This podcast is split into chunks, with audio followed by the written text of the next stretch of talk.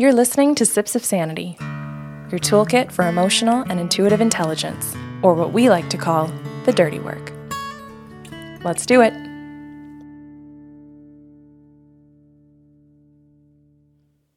Hello, Kelly. Happy New Year, Karen. Mm-hmm. Happy New Year to you, too.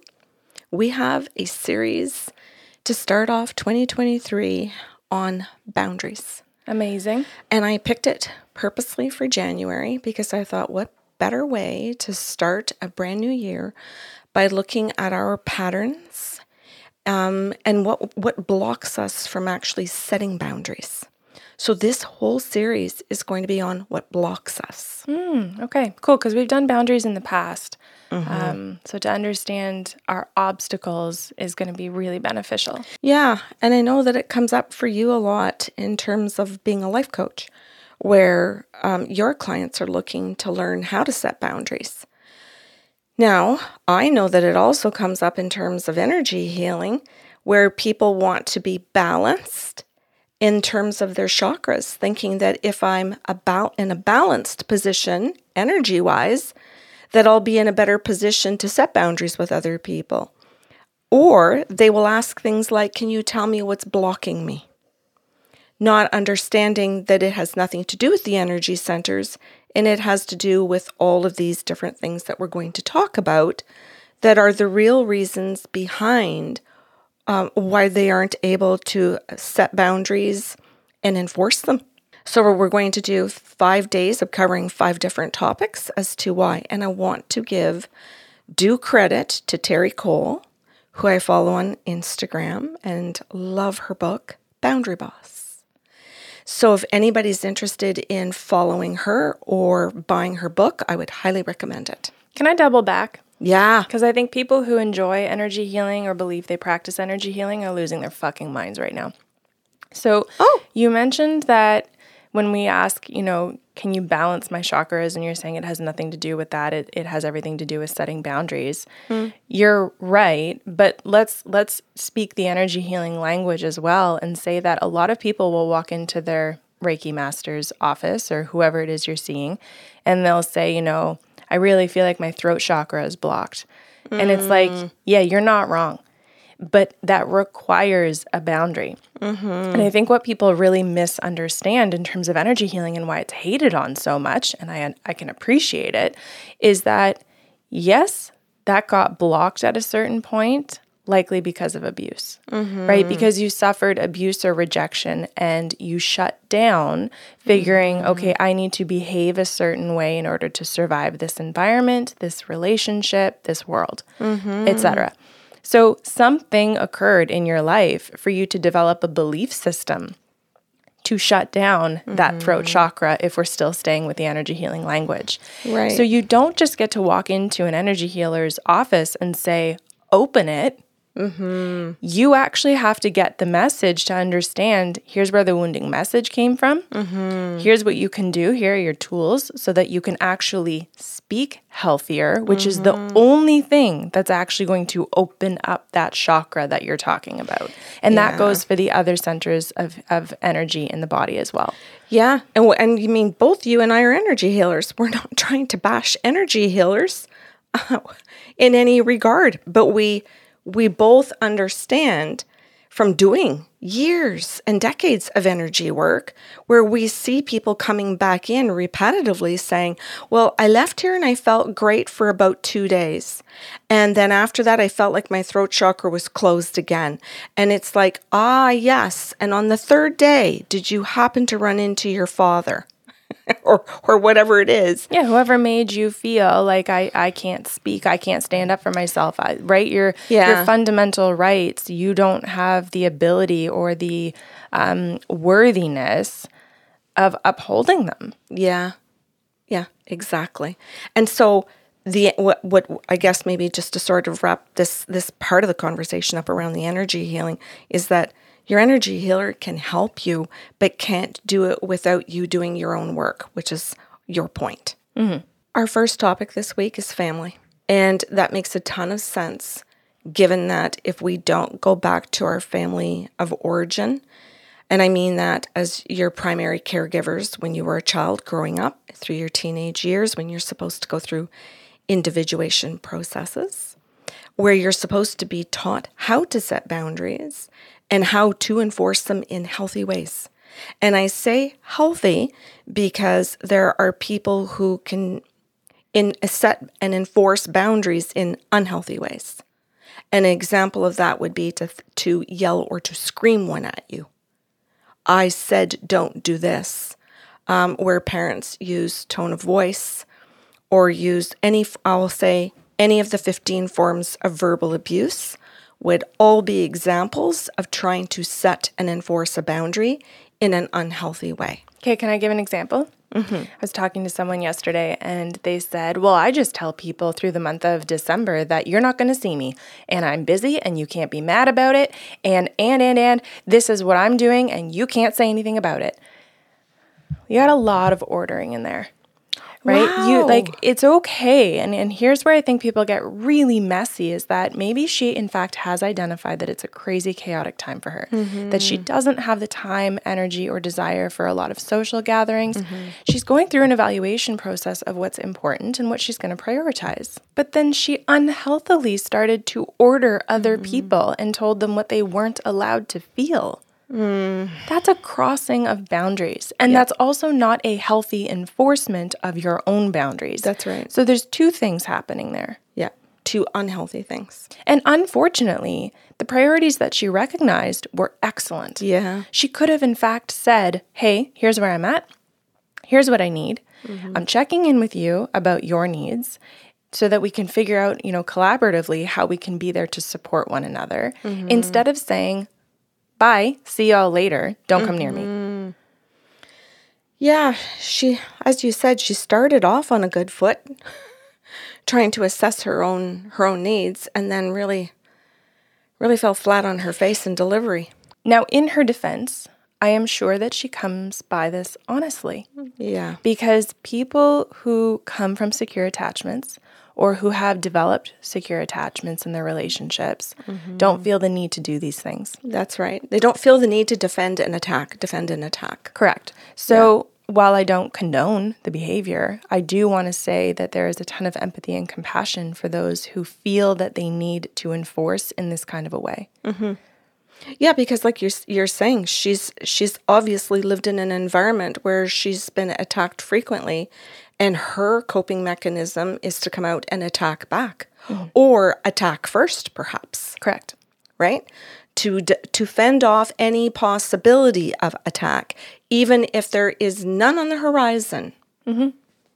Which makes, as you said, makes it very difficult then for other people to meet her or to even to approach her in a healthy, open place. Correct. And and so I think about her being, you know, in her 50s Mm. You're talking about let's go back to our family of origin to understand why we didn't develop the ability to set healthy boundaries or mm-hmm. observe healthy boundaries. Mm-hmm. And now she has her own family. She's got children who consider her their family of origin. Yeah. And this is what they're growing up in. Yeah. And how do how do children, whether they are dependent, teenagers, adult children, how do they approach mom or dad or whoever it is to say, I have a need. Right. It becomes impossible. And and this is this is one of uh, you know uh, a beautiful point that if we have parents who are putting their own needs first and not communicating in healthy ways to teach us how to set boundaries because we're looking for them to teach us how to do it.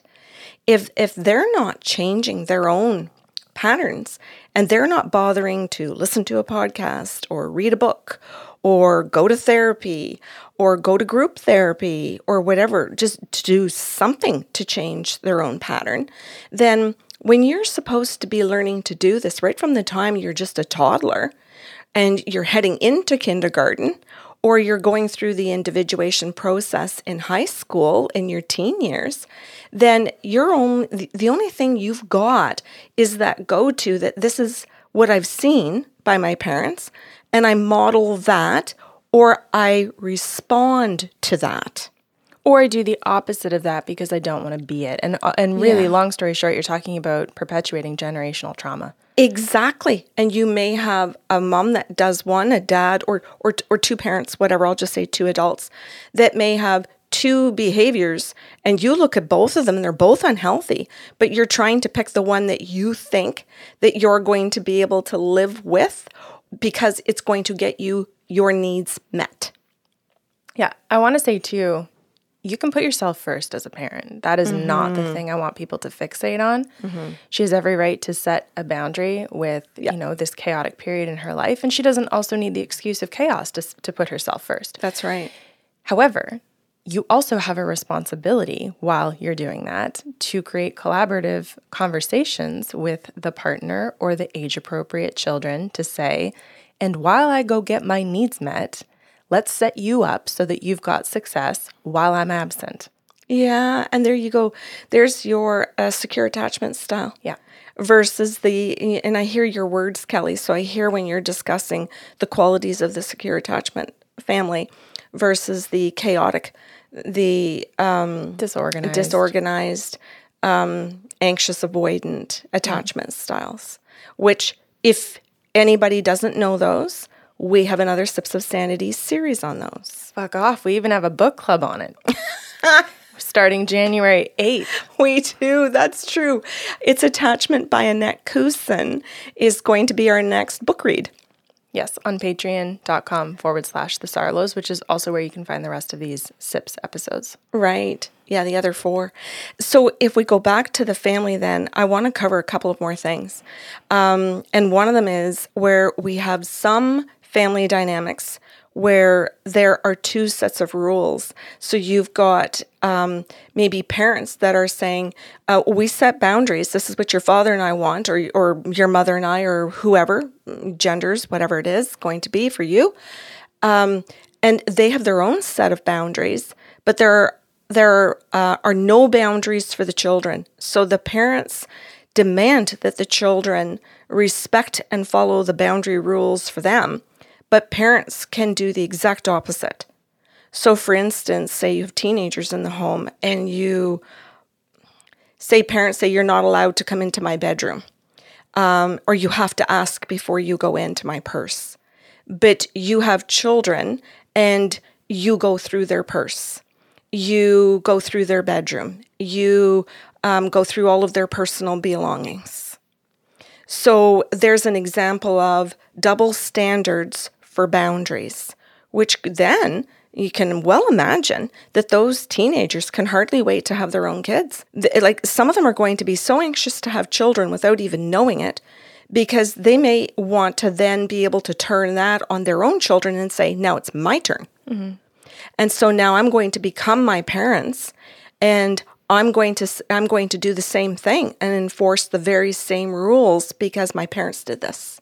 And and again, you said you know not even knowingly. It's not necessarily because my parents did this. It's because mm-hmm. I want the balance of control to shift. Yeah. And this is one way to do it: is to have someone dependent on you so that you've got ultimate control. Yeah, and that that's that leads also into other scenarios where you may be 50 and you still got parents doing this to you.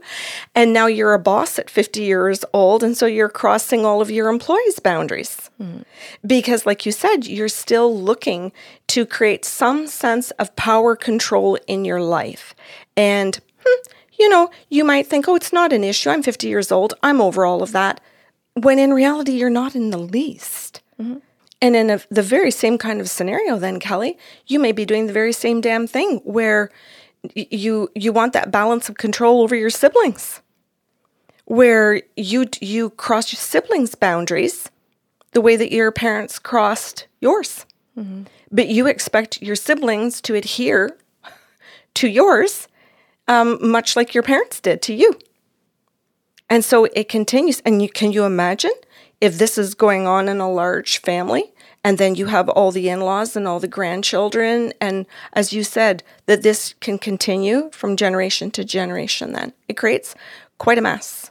Okay, I'm just gently and quickly going to touch on one topic because we'll go into it more in another show. But I wanted to talk a little bit about religion and how, in some families, parents will use religious rules, honor thy parents, from the Bible. That that's just one example. I think that's the fifth commandment. Um, to to try and enforce a boundary. Did you have to look that up? I did. Because I feel like you've done enough recovering that you wouldn't know what number it is. I didn't. Yeah. Okay, that's good. That's funny that you've caught me, but I, I'm glad that I don't know it anymore. Recovery looks different for everyone. I'm I am glad that I didn't know, but I I did want to bring it up because I remember very much being raised in stuff like that, where you you went into your parents used religious dogma, and I'm not picking on Catholicism. I'm saying it's in all religions. You're using an example you're familiar with. That's, That's that's all from my own childhood, where um where parents and family members want to use religious texts to enforce boundaries that are un- and I'm going to say this that are unhealthy. And I'm not saying every religious boundary is an unhealthy one. Mm-hmm. I'm saying some and that we need to be aware of those because parents who want that imbalance in control are definitely going to find every one of those unhealthy religious beliefs and they're damn sure that they're going to hone in on those and drive those home to everybody. Yeah, whatever benefits them. You got it. Yes. Okay, well, that's going to be a fun episode. Is that Wednesday? I can't remember off the top of my head. Good enough. Is there anything else that you want to add before we close the show? Yeah. So, a good question to ask yourself then is when you were growing up, were you able and encouraged to have your own thoughts and to be aware of and express your own feelings? And this can be a good indicator as to whether you were encouraged to know your own thinking so that you could develop your own boundary setting. Um, and were you encouraged to feel truthfully what you feel and be able to express that, or were you were you forced to suppress that? Because those are good indicators. Then, if you had parents who didn't want you to be able to think or to feel, so that they had full control over crossing um, any boundary that you might set, or dissuade you in any way from ever creating any on your own. Okay, I would like to just add a little bit on top of what you're t- you're saying mm-hmm. because a lot of people don't want to see their parents in a negative light. They don't want mm. to point mm. look like they're pointing a finger. They don't want to fault them. They will defend their parents right mm. until, you know, beyond death. Yeah. And I'm we're just asking people to be really honest about this question, right? And honest about your reflections. Some people will listen to this and they'll say like, "No, I had my own thoughts." great. We're glad that you did and we're glad that you remember that. But the important part was the second piece of were you free to have them and feel what you feel without repercussion, without mm-hmm. criticism or judgment? Without abuse or neglect or or any of mm-hmm. these things. And a lot of people will say, well, it didn't matter. I, I had my own thoughts anyway. It does matter because mm-hmm. whether or not you held on to your thoughts, and kudos if you did, if you had that strength to keep thinking your own thoughts and feeling your own feelings, because some people just shut down. Regardless of whether or not you had the strength to hold on to those things, it affected you. Mm-hmm. And so you may be one of those individuals or adults at this point who is also running rampant with your own quote unquote boundaries, setting or enforcing them in unhealthy ways, constantly trying to defy the resistance that you had from your parents that you learned in childhood, mm-hmm. right? So, yes, you might have held on to your individual self, but you might constantly be defending it right now. Mm. And that doesn't mean that you're a necessarily healthy person. Mm-hmm. That's great. Kelly, thank you very much for adding all of that. Mm-hmm. Now we are at the end of the show for today. Thanks for listening to Sips of Sanity. Catch the full monthly workshop on patreon.com forward slash the Sarlos.